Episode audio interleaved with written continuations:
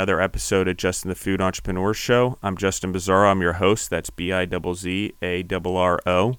For anyone who's out there, you can find us on Instagram at Justin Bizzarro or at Justin the Food Entrepreneurs. You can DM us there if you have questions for the future audience. I get a lot of those in.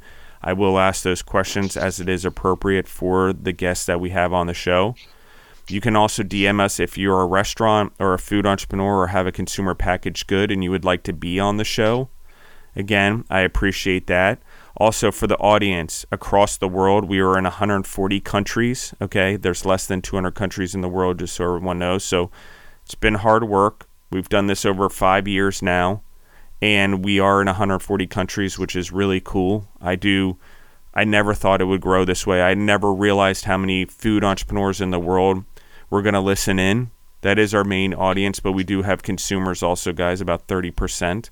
But the main audience that's on here, just so everyone knows, is food entrepreneurs across the world. And just to anchor this, and I know I say this a lot, there are more food entrepreneurs in the world than any other profession. Okay? Even in countries that don't have freedom and liberty and dealing with things humanitarily properly, there's still markets, they're still selling things, they're still bartering in some countries. This is all entrepreneurial endeavors, and they all require food in there. People need to eat. Humans need to eat. It's part of the thing. We need health. We need nutrition. So when we're thinking about food and we're thinking about the world around us, we need to support our food entrepreneurs. They are making a difference, and I'm including farmers in that difference. Okay? So, that being said, you can also find us on Spotify or wherever else you grow yourself through podcasts or any of the other shows we do. You just type in my last name, B I Z Z A R R O, and you will find those shows as well. So I'm going to jump right into today's episode. I have a very cool guest. Him and I have been talking about Motown and the Jackson 5 and Michael Jackson probably for about a half hour now, which is really cool. We're like we're totally connected with music and and the appreciation of it, especially Motown. So, with that being said, I have Kendall Duffie from Deep Sea Vegan out of Nashville, Tennessee. How are you doing today, Kendall? Good morning, Justin. I am doing absolutely fantastic. And how are you this morning? I'm doing really well. I'm I'm doing well. I, am alive. Uh, life is good. God blessed, and uh, I'm blessed in a lot of ways, and have a good relationship with God. So, um, I believe that uh, life is better that way. How about you? How are you doing? You know, Justin, it's funny. Like, you know, you and I have just spoken for the first time, I guess, in 20 minutes ago. We, we connected, but we connected via Instagram. But just from these initial 20 minutes before we started this recorded section of the podcast, um, we are definitely kindred spirits. Um, I also believe that having God in your life is absolutely paramount to any and everything. And then, as you touched on, um, our love for Motown, um, the Jackson family, Michael Jackson, um, and just other things as well, um, just kind of align us in a very unique uh, way, which uh, I think is just so phenomenal. Yeah, and the entrepreneurial ingenuity of Berry Gordy, well, even Joseph Jackson, the father, in a lot of ways of getting the Jacksons out there, I think. Um, there's just so many we see a lot of that in music. There is a lot of entrepreneurial uh, ingenuity that goes on. In the world, I, I think, and not maybe not as much as that used to, but I think there are a lot of entrepreneurs out there that come up in that space. So let's talk about your story, Kendall. Let's go all the way back to baby Kendall. Where where'd you grow up? how'd you grow up, and how'd you end up becoming a food entrepreneur? It, Mike is yours. Take as much time as you want. Well, Justin, uh, so I was born in Moline, Illinois, which uh, is referred to as the Quad Cities um, and born to um, my parents. My mother was a uh, a chef, and um, didn't know my father too well. They were married, um, and then as I got probably in my toddler years, two, three, uh, they separated, divorced. And I never really knew t- too much more about my father, but my mother was definitely the staple uh, that raised us. She had to raise six kids by herself. Um, so grew up in, uh, uh, born in Illinois, Moline grew up in Denver, Colorado, and currently reside uh, in Nashville, Tennessee. I love this. So let's talk about your journey a little bit from how'd you end up in Nashville? So, Nashville is an interesting story, Justin. Um, so, my mother, as I mentioned, was a chef cook. She was also a musician. Um, I actually got both of those talents and skills from my mother. I'm I'm a musician and a chef, and so uh, on the musician side of things, we grew up singing in church with my mother. She played for different churches uh, growing up, and so we had formed a gospel group um, in the uh, early '80s uh, and uh, early to mid '80s, and um, so as we kind of progressed uh, in that journey, um, we eventually got to a place where we felt like we needed to move to a city where it would put us in an environment to be um, in the music industry. I've, I've always been a person that believes that environment is very conducive to success. Whatever it is you want to do, uh, you have to be in the right environment. Uh, well, not have to be, but I think it's very important to be in the in, in the right environment to help you to uh, nurture uh, that particular gift. Um, and so we decided that Nashville would be a great place, especially for the gospel music industry. And so we uh, packed up and moved. Um, at that time, my mother had gotten ill, and um, and I'll go back to this because it's how I got into the cooking thing. But I'll, I'll, I'll put a pin in that for now. But she had gotten ill, passed away as we were literally packing up to move to Nashville. She was supposed to to come to Nashville to resume um, some care. She was diagnosed with cancer, and so she, she's going to resume her care uh, here in Nashville at Vanderbilt University. And so, in the process of us moving cross country to pursue our music careers, we lose our rock, our foundation, our mother. And so we we we land in Nashville, um, and that's how we got here.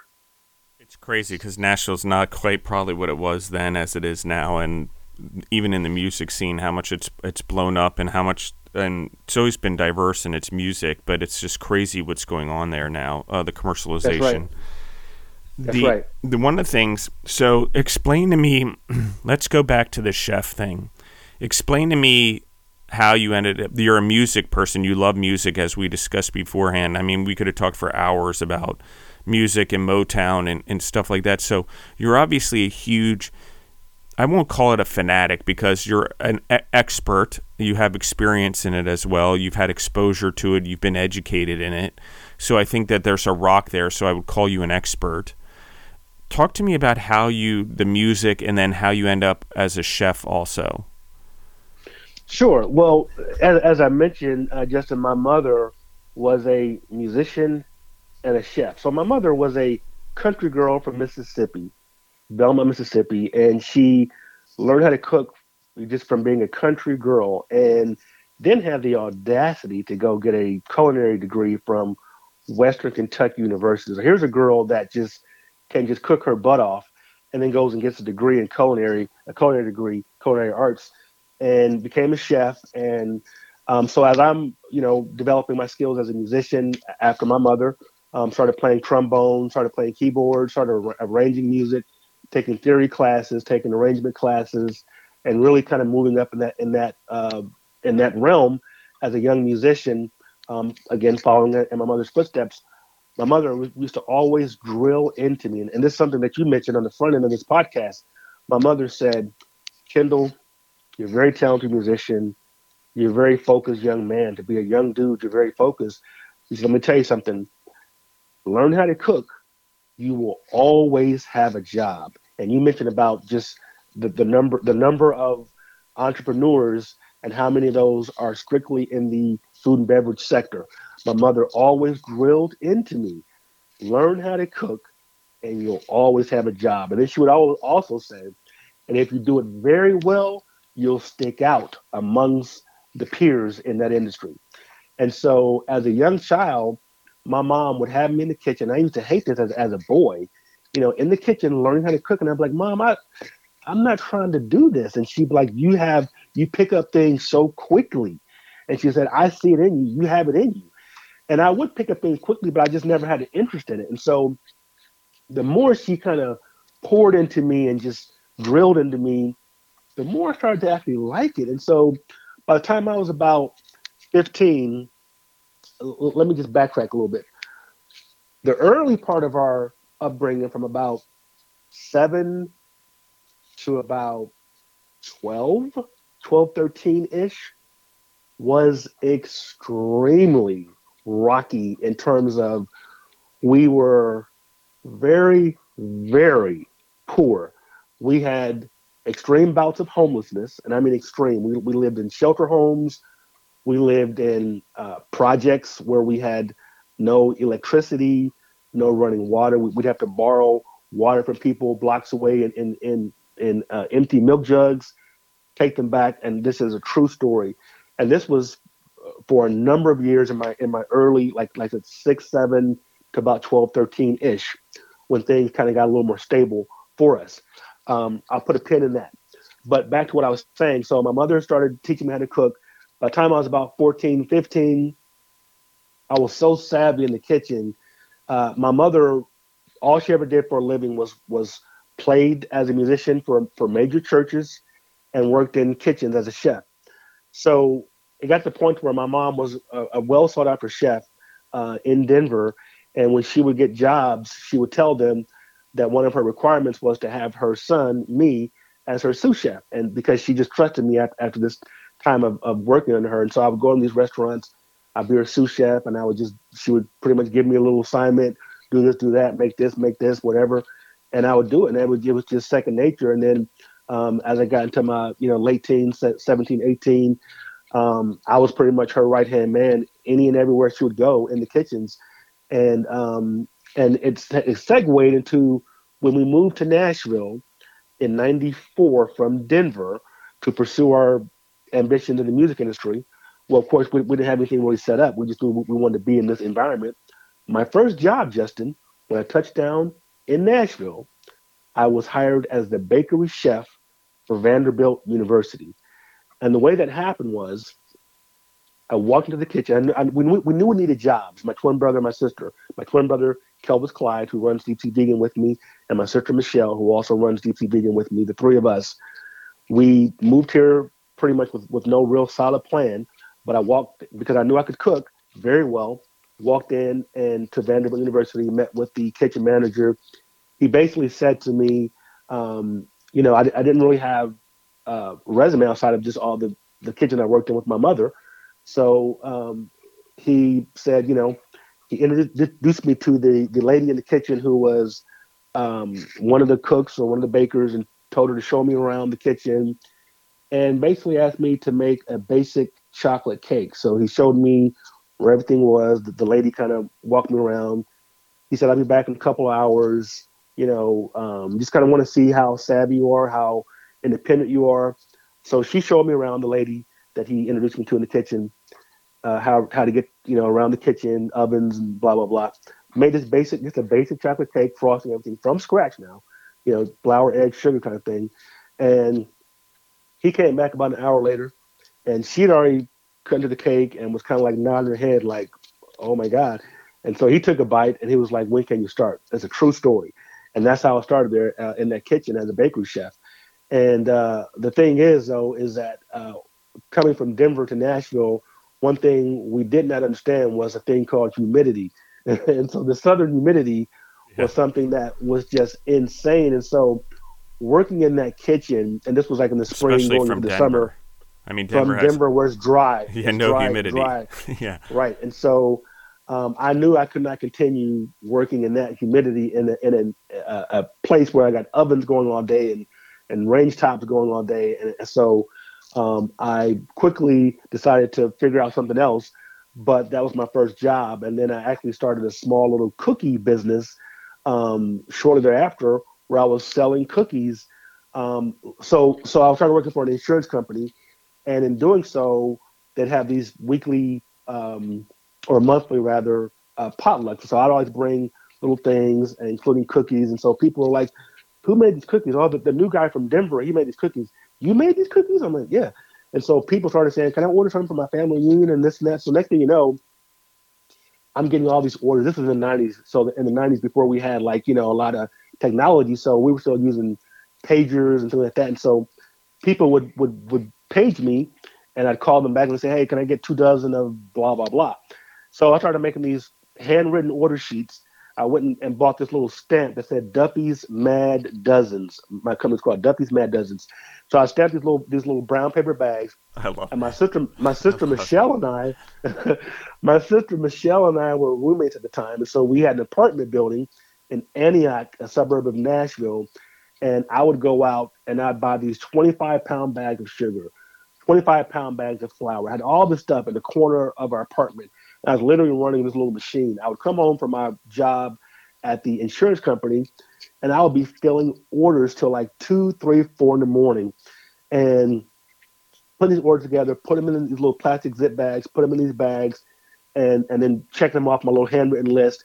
And then the next day I would just deliver, right? And so in between my working at the insurance company, I was making cookies. And so after about four or five months of doing this, it was a nice little side hustle but doing it in that capacity, you know, um, was overwhelming for me as a one man show, as you can imagine. And so I just got overwhelmed, um, even though the little side money was great.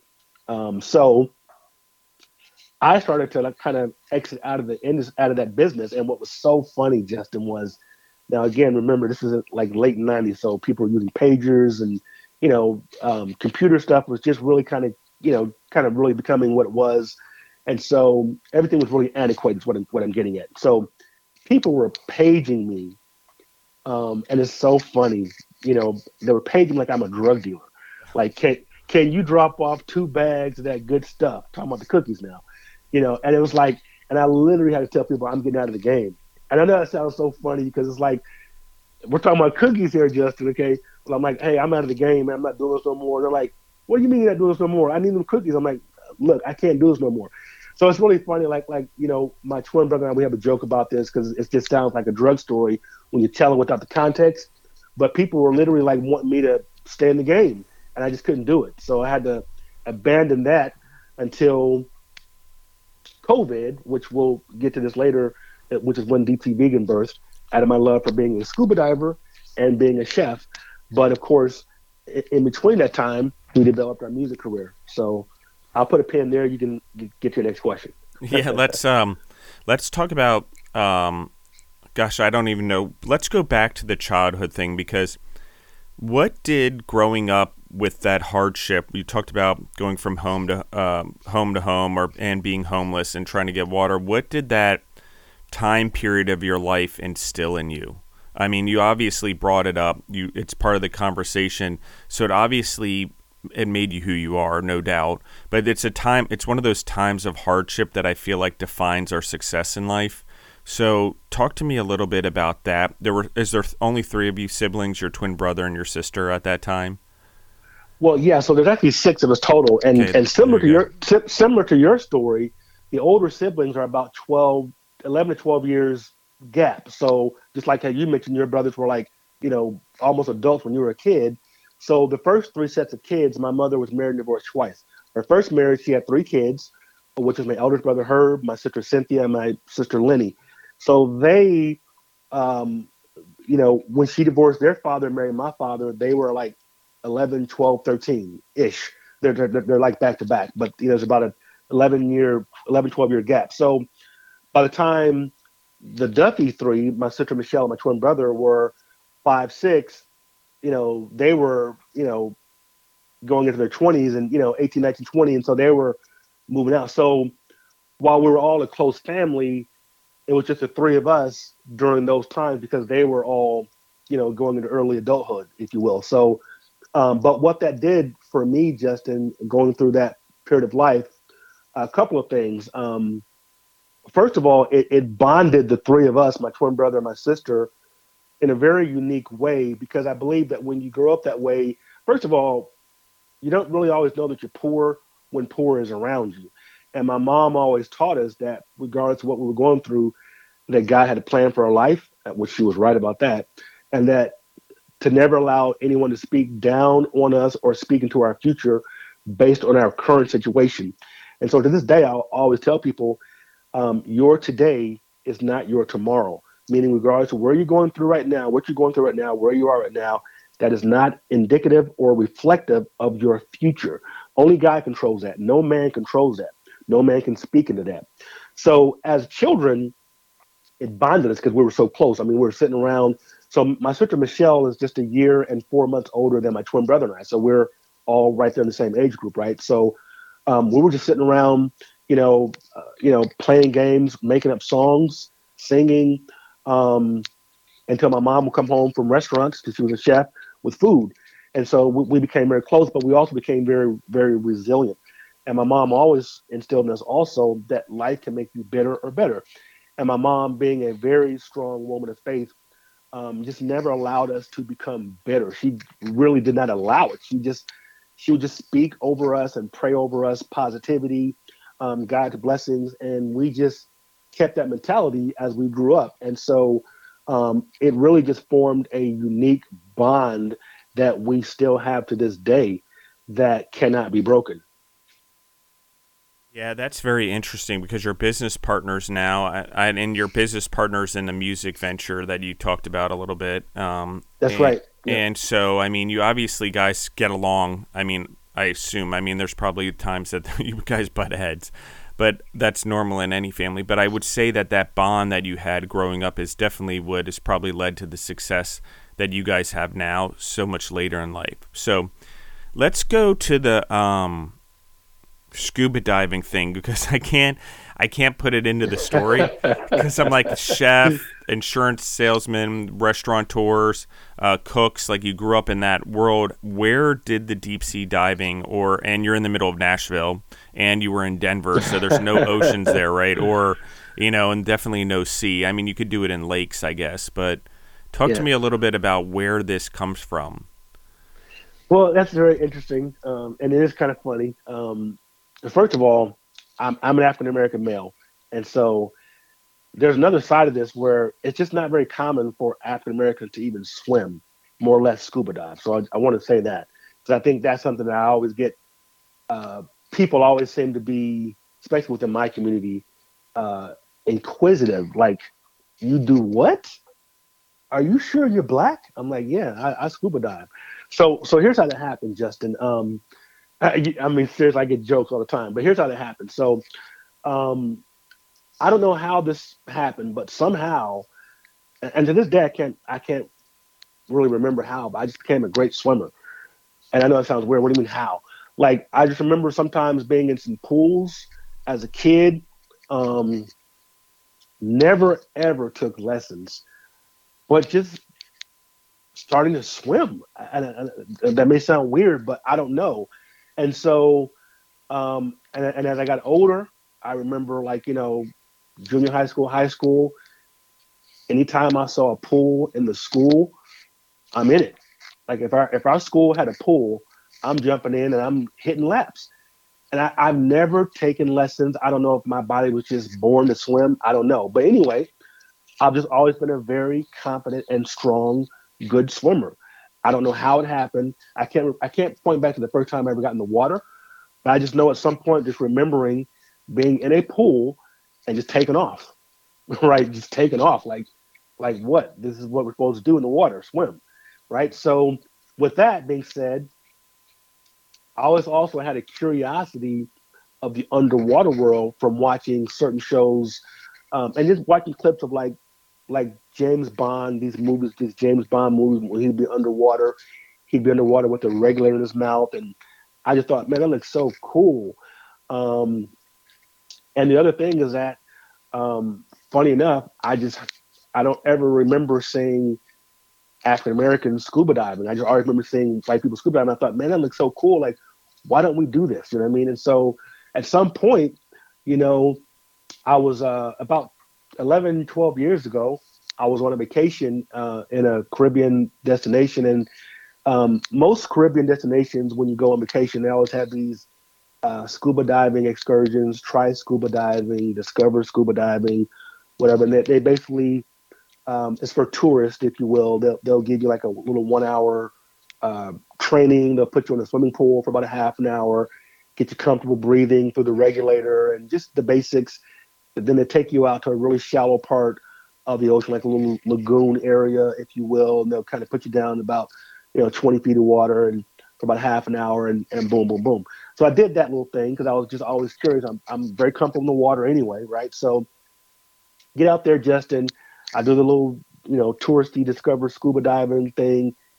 And man, I got hooked. It was just like, it was just literally like, like a light bulb, like, like this is me. Like this is just, this is me. And so about a year, about a year and a half later, after I did that little touristy thing, I'm like, hey, you know, I want to do this for real, for real. So I, I took a, I took a scuba diving course. I went to, um, I went to uh, um, Dominican Republic, right, on, on my birthday um, that year, and um, decided to. I, the purpose of my trip was to get scuba dive certified. So I, I went in for like a week and a half, did my courses, um, and got certified. And then after that, it was just like I started scuba diving for fun, and then I started getting more into it, started having more questions. So I went and got um, uh, after about you know, a year after my first certification, I went and got advanced certification. Um, and, and the more I would learn, the more I wanted to know more. And I became more inquisitive. Then I went and got uh, nitrox certified, which is to breathe a, a, a blend of uh, blended gases, which is a blend of nitrox and oxygen for deeper penetration and, and longer bottom time, etc. Um, and then I started uh, increasing my, my dive, started diving in rivers and lakes and different oceans just to, to gain more experience and um, and you know night diving and and then I decided to, to do my rescue certification a couple years ago, um, a few, years ago. I did, did that, became a rescue diver, um, trained with the Nashville Fire Department, and, and, and did some training, got my uh, basic lifesaver certification through that rescue diver class. And so now I'm a candidate for Dive Master, which I'm hoping to do later this year or next year, really depending on my schedule. Um, and when I become dive master, then I'll probably get my instructor certification and then just kind of have that. But um, that's kind of been my journey. And so, um, so that is a big part of how Deep Sea Vegan, the restaurant, developed. It developed out of my love for scuba diving, and then of course, obviously the food. But the way I became vegan had to do with a health issue that I had about ten years ago, which why I became vegan. Yeah, I want to talk about that. Um, your brother, your twin brother, is also a diver. Um, did he, he take is. to the waters like you did, or was it you sort of led that journey and he followed? I, I led that journey. Um, he's a good swimmer, and um, I kind of poked at him, you know, because being twins, like you always kind of do things together, mostly in life. And so I poked at him a little bit and said, "Man, you gotta try this, dude." And so eventually, he's like, "Okay, let let let, let me try it." And so got him certified. He's been diving, you know, a lot and loves it. Um, he didn't get bit by the bug the way I did, the, the scuba diving bug, but he does love it. Um, and I'm encouraging him to do more and more of it because it's such a phenomenal world below the surface. Um, and I'm so passionate about um, understanding more about uh, how the oceans play a huge part of everything that happens on the surface, from the weather. Um, and you know, coral reefs are a vital part of our sustainability on Earth. I mean, Absolutely. they provide more than more than half the oxygen that, that we breathe on Earth. What's funny is that I've, I've done a couple of uh, classes. In fact, last year I spoke to a group of uh, elementary school kids about coral reefs and scuba diving. Um, I just love educating people about things I'm learning about the ocean um, and the importance of the ocean. I've done a lot of cleanup dives where you go out and you take a big bag down to the ocean floor and you pick up debris, plastic and stuff. I've done tons of those um, I just love the ocean, man. I just I just love it, and uh, you know, like I said, it's kind of a funny thing within our community as African Americans because it's just not something that we normally do. And so when I'm at the barbershop and you know, I get all the jokes, you know, like, yeah, you're showing your white side. I'm like, whatever. I'm like, look, let me let me tell you. And what, what's really funny though, Justin, is that while the jokes come, it was funny because I show my videos. I have a YouTube channel of my diving. I show my videos because I have tons of, I mean, shark dives, all kinds of stuff. So I show them all the time in the barbershop and everywhere I go. So a couple of guys in the barbershop over the last few years have gotten so intrigued. Um, one of the guys actually works there. Um, and so eventually, like, man, you know what? Okay, all jokes aside, this looks dope. I want to try this. And so I took them to some pools locally in Nashville, did some training in the pool, um, met them met them down in Florida, and took him on an actual shallow dive. And to this day, when I go in the barbershop, that's all they talk about. Like, yo, that's the homie that took us diving. Yo, I'm telling y'all, like this is not like a white thing. This is dope. And to me, Justin, that brings so much joy to me that I'm literally introducing people that would normally have no knowledge or interest or even opportunity to try something like this. That brings me so much joy. I love it because it's well, one, I too, same thing with swimming. Like I took to it as a kid, um, no stopping me. Like I don't know why, but I love water. I love. I love surfing.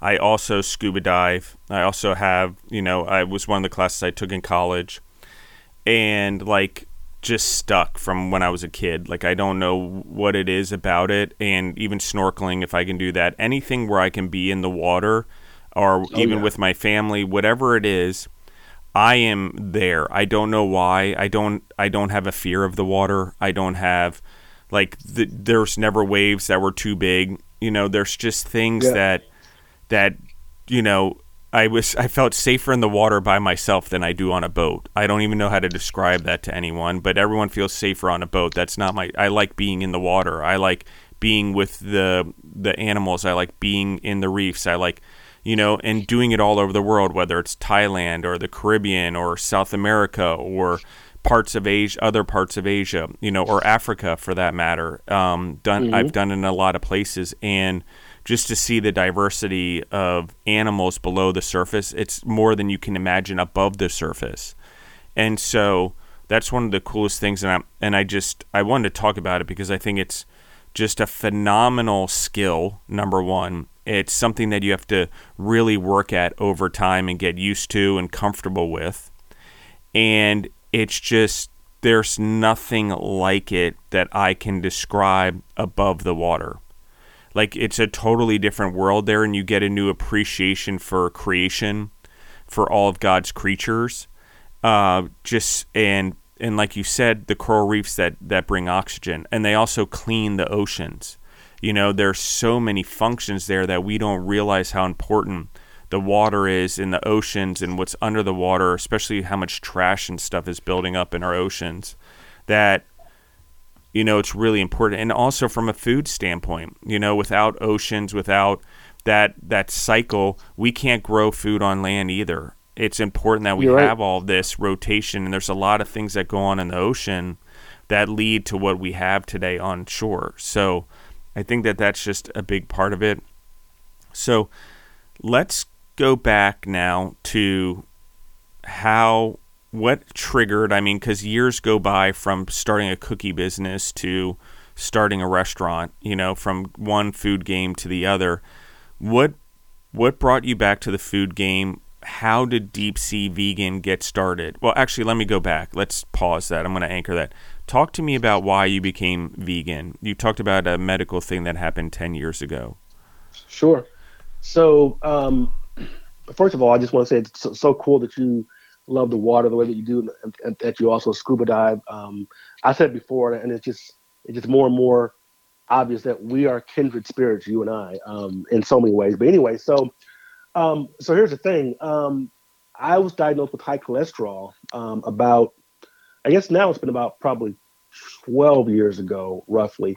Um, I gained a lot of weight. Um, I became vegetarian when my mother passed away, just because I learned a lot about um, diseases in animals that were was linked to certain forms of cancer, and so I kind of wanted to do some things to remedy that, and so um, just you know, kind of kind of minimize the, the chances and possibilities of of, of that. Uh, so, but I was eating a lot of you know animal byproduct. You know, I was, I was still eating fish, and I was eating you know a lot of dairy and things like that. And so, um, diagnosed with high cholesterol. My doctor brought me in and she was like, "No, Mr. Duffie, your cholesterol is just dangerously high.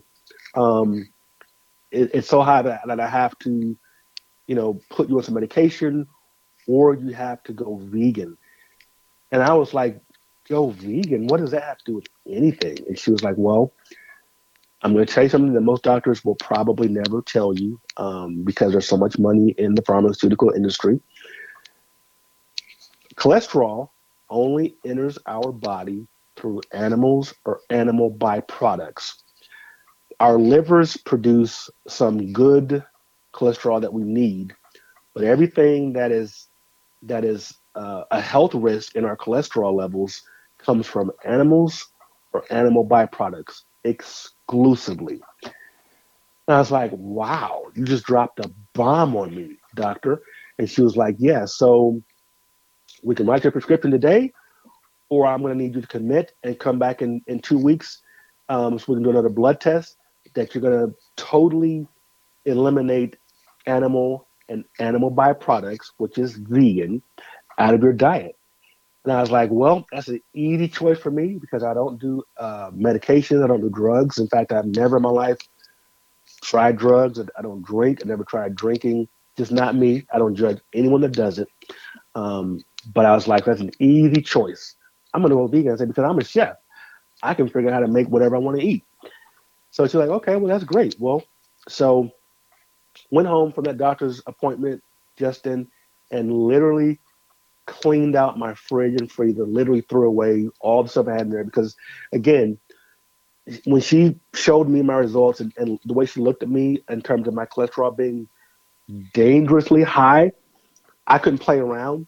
And so even within closed doors, I'm not going to go home and still eat stuff that, you know, no, I'm not that guy. I threw it all away. First thing I did, started researching because I was so fascinated by the fact that cholesterol only comes from animals and animal byproducts. I started researching. I was like, okay, so um, I, I never wanted to get into like tofu and things like that. So I was like, you know, what kind of plants and, and edible flowers and vegetables and you know can I play around with to make some some comfort foods? I, I love burgers and fish and tacos and you know stuff that everyone else likes to eat, right? And I said so. First thing I saw was there's over eighty thousand edible plants and flowers in the world. Over 80,000. So I started thinking, I started thinking to myself, Tons. 80,000. I, I was like, why do most people eat the same dead three animals over cows, pigs, and chickens? Yep. Over and I'm like, there's 80,000. So and the same vegetables, uh, whether it's it's exactly. wheat, corn, soybeans, and then broccoli, cauliflower, Thank carrots, you. and and maybe some asparagus here and there. you. So I started, I started just going on a, a rampage of all these um, Asian markets and international markets that have things in their stores that I've never seen, or heard, most people probably never seen or heard of, right? And so I started going to these uh, international stores, and I would, I would uh, take pictures of these of these um, uh, plants and flowers and fruits and vegetables, and now Google them and scan them in this little app I had to see what they were and what they're good for, and so I, you know, because I, because I worked as a chef, I'm very comfortable in the kitchen, extremely comfortable in the kitchen. Started bringing stuff home from these stores and just experimenting, right? So literally, through trial and error, I started developing stuff like, you know, seafood items from plants, flowers, and vegetables, like fish and crab cakes and calamari and, and burgers and and I was making, you know, all kinds of desserts and, and finding out the best way to substitute eggs and and this and that.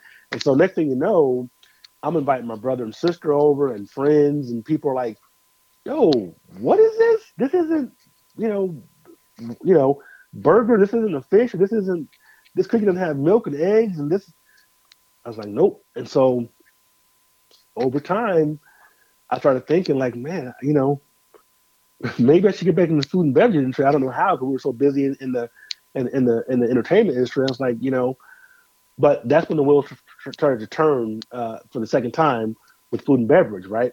And so just because I had to learn how to how to how to cook, had to had to literally rethink how to survive, and and but and and then back to the health issue. When I went back for my six month or three month visit, sorry, cholesterol was down significantly. Went back three months later, cholesterol was normal. It's been that way ever since. So, you know, you are what you eat. You are what you eat, right? Yeah, it's so, a phenomenal. Um, yeah, And I agree with that. The you know, there's a couple of issues there. One is we don't diversify our diets at all, so we we eat the same thing. So whatever we're eating is just compounding bad into our in our into our systems. Like that's the major Yep. thing. I don't you know, no matter what we are as humans or or what our lifestyle is, that particular thing is is that lack of diversity in our diets, that in our lifestyles, in our Yeah. and the way we go out and eat food in the restaurants we choose and the businesses we choose and not expanding our palates, uh, trying different concepts. We're just compounding problems into our, our systems and humans, like by genetically genetically speaking, you know, all of us come from different regions in the world and we had thousands of years in those regions. So, you know, we need to be aware of that. But also what what is even more important is that we used to migrate with the food. Like we would follow it around. Like we didn't have exposure to the same things all the time. We would eat a lot of different plants. Okay, and That's even right. back in the day, if you if you you think about eating animals, to uh, Kendall's point, we eat three of them. Like there's no diversity there, guys. We're getting the same thing compounded over and over. And if there's anything bad in there, like we're talking about the cholesterol, you're just compounding that into your body, okay, at massive rates. So, you know, it's no different than mercury in a fish. If you eat enough fish with mercury in it, you're going to get mercury poisoning. You know, Yep. so that's what we're talking about here. So, let's go into like how like I love this number one because you um you discover something about yourself and instead of just woe is me would be the term I would use you really dive into this. You use your skill set that God has built up over your life being a chef and you know that w- whatever it is this tenacity that you have towards life and you decide that you're going to try to not just eat the normal vegan food that's out there. I mean, 10 years ago, I mean, we served vegan food and vegetarian food in the hospitals and there's not a lot not a lot of options. We had to create a lot of them on our own. Just to give Right. everyone an example to have any diversity in the hospitals versus just buying a black bean patty all the time or what I would Yeah. call the highly processed plant uh, based industry right now. It's very processed Sure. food Sure. still yeah. we're not getting rid of processed food it's while we may be getting one or one problem we're creating another You're right. so you know we have to be aware of whether it's vegan or it's anything else whole foods natural foods made with a diversity of ingredients without all the preservatives and chemicals in it is important okay so i You're just spot on. You're spot on with that. Um, go ahead. no no go ahead Well, so so it's very it's very interesting because a, couple of things, you know, um, just going back to the, the cholesterol problem, like you know, people when you think about this, it's just it's a very fascinating thought that people would think taking prescription medications when you know like with cholesterol in particular when you know what the root cause of the problem is right? So if you're taking a prescription medication to control that or to monitor it or kind of keep it stabilized, all you're doing is spending all this money month after month. And then usually when you, when you take these medications, need something else because something else happens, and all of a sudden you're on two or three medications, but you're still putting the root of the problem in your body every single day. To me, that's almost like a a a crazy way of thinking. It's, it's a cycle that's just it, it doesn't have a lot of a lot of real thought behind it. Like well, it's you know, insanity right it's, It's doing, insanity. doing the same thing over and over again expecting a different result but it's we're insanity. we're addressing the symptoms. You know, that's the weirdest part, especially in medicine and pharmaceuticals. We address the pro we address the symptom, not the problem.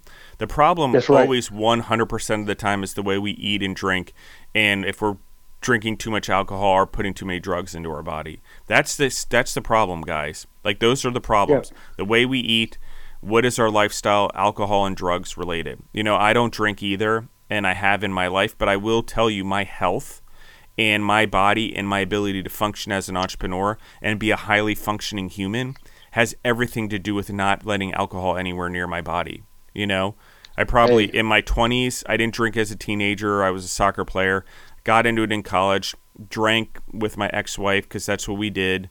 You know, we'd mm-hmm. go out and that's how we'd have our friends in my 20s. And then once I got divorced, I probably had maybe 30 drinks in all of my 30s, and I haven't had any in my 40s. And like, Congratulations. yeah, and the thing is, it was more or less.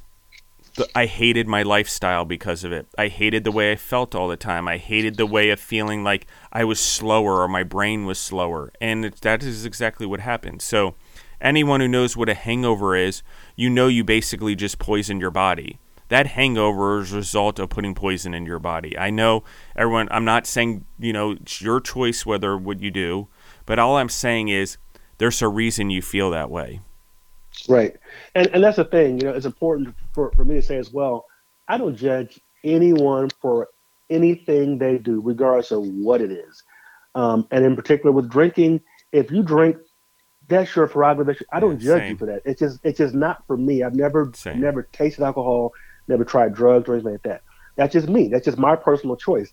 But that doesn't mean that I'm better than you or worse than you or you're better exactly. than me or worse than me. It doesn't mean any of that. It just means that's just my choice. If your choice is to drink, I don't judge you. I, I welcome you with open arms. That's just not for me. Okay? I agree so, with you. And the world would be a, a much better place if we all just had tolerance for one another. We all get to make choices. Those just because we all have different personalities. We like certain different things. We have different hobbies. We have different things. Doesn't mean we have different eating styles. We have different ways that we eat. Those are all personalities. Okay. I don't think those are things that we need to get stuck in the weeds on or argue over or those choices that we make, you know, especially in the world that we live in. But the other thing is, is if we really lived by principles over personalities, we would align our principles with one another. What are the core values? Are we raising our children well? Do we believe in a good education system? Do we believe in food that regenerates the planet? You know, do we believe in food that ultimately doesn't have bad things in it that causes humans negative consequences? Do we believe in beverages and things that that that help? You know, so it's not against anything or anyone's choices. I think everyone should have a choice. And I think everyone should be able to live the lifestyle that they want to live. That is the freedom of choice, that is free will. And so, everyone in the audience, and as we're talking about this, that is what life's about. It's the freedom to make our choices. It's the freedom to to not have authoritative governments to tell us what to do and what not to do. It's the ability to make our own choices and be our own humans. We have the power. We have the power in the way that we eat, in the way that we drink, and the way that we do things. And it's up to the individual to create a lifestyle that brings them what they want. Maybe it does bring them quote unquote balance. I don't know balance in my own life, even with the things that I do, because I'm always pushing myself harder. I'm always uncomfortable. So, with that being said, we're going to bring this episode to an end. We're going to break it into another part. Kendall's just going to jump right into the next part of the episode as we continue on to a part two. And the next episode that'll release in two days. That is correct. We do every other day here. We've tried every day. There was a long period of time for about three months. We did do an episode a day. That was pretty hard, pretty awesome at the same time. But now we're running f- four shows. So I appreciate everyone. If you like what you're hearing on the show, give it five stars. Give it the highest ratings possible on whatever syndication of podcasts you listen to give us a comment. The better the comments, the better the shows do. So I appreciate that. Thank you for all the five stars you guys are giving us on Spotify. I appreciate that. If you want to find this show or you want to find any of the other shows we do, you can find us on Spotify or wherever else you grow yourself through podcasts. You can type in my last name, B I Z Z A R R O. You can find all four shows we do there. You can also find us on Instagram at Justin the Food Entrepreneurs, or you can find me personally at Justin Bizzarro, B I Z A R O, and you can find me on Instagram, Facebook, and Reels. So, that being said, we're going to cut it right here. Love you guys. I appreciate everyone listening in. These entrepreneurs do this for free. They're doing it to spread the word, to give back, to pay forward. So, that being said, love you guys, and we're out.